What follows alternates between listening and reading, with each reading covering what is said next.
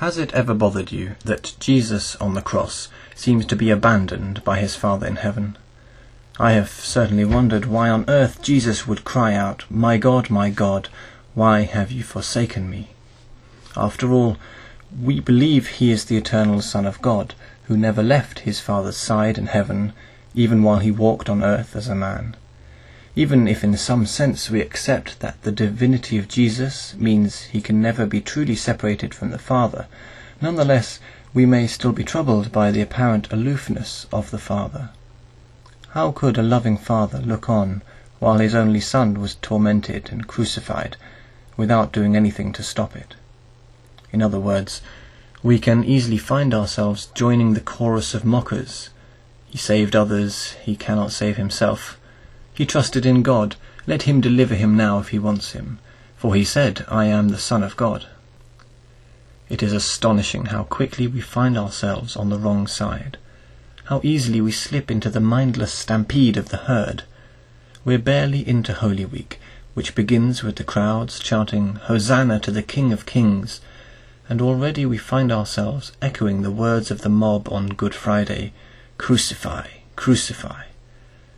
It is not just the lectionary which encourages us to connect these two scenes by giving us both gospel readings on the same day.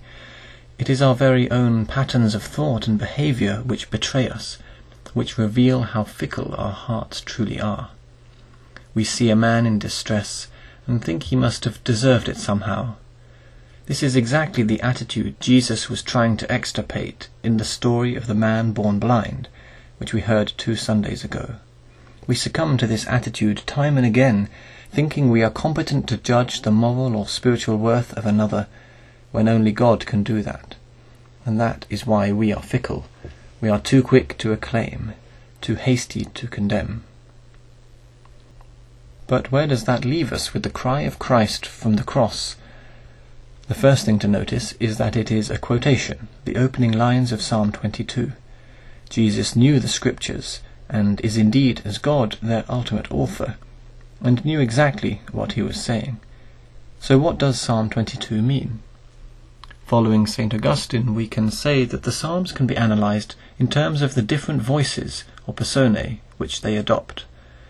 Very often, a psalm will change voice suddenly, without warning, and the reader must be attentive to the shift in position. Modern editions, of course, can use quotation marks and paragraph breaks to suggest how the text should be read, but this does not clear things up entirely. Augustine also insisted that we read the Psalms in the light of Christ. They are either about Christ, the head of the church, or about the church, which is Christ's body. Sometimes we hear speaking the whole Christ, totus Christus, Christ united with the church.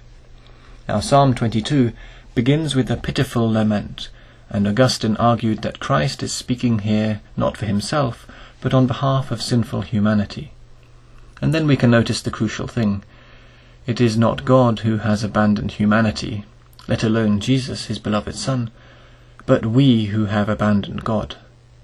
In his own humanity, Jesus takes on the full weight of our fallen state, all the sin and wretchedness of the ages, past, present, and future, and can speak truly for humanity when he cries out to reveal how deeply we have cut ourselves off from God. It is as though he is saying, My God, my God, see how far we have run away from you. But that is not the end. Read to the end of Psalm 22 and you will see the darkness turn to light, the lament into praise and thanksgiving.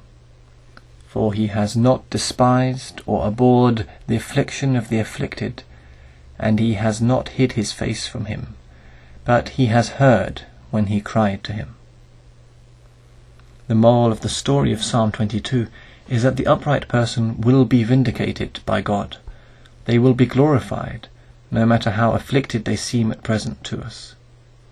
To achieve this in our own lives, we must first empty ourselves before God. Although God fills us with life, so often we try instead to be fulfilled without God. The readings from Isaiah and Philippians show us a better way. Christ humbled himself, offering no retaliation to his beastly tormentors, but being obedient to the point of death, even death on a cross. In his loving obedience, Christ was perfectly united with his Father, not abandoned by him. And so, in the moment of his final agony and death, that is when the bystanders recognize him for who he really is, the Son of God. Let us walk together towards the cross this Holy Week and join our sufferings with Christ, in order to share his glory in the resurrection.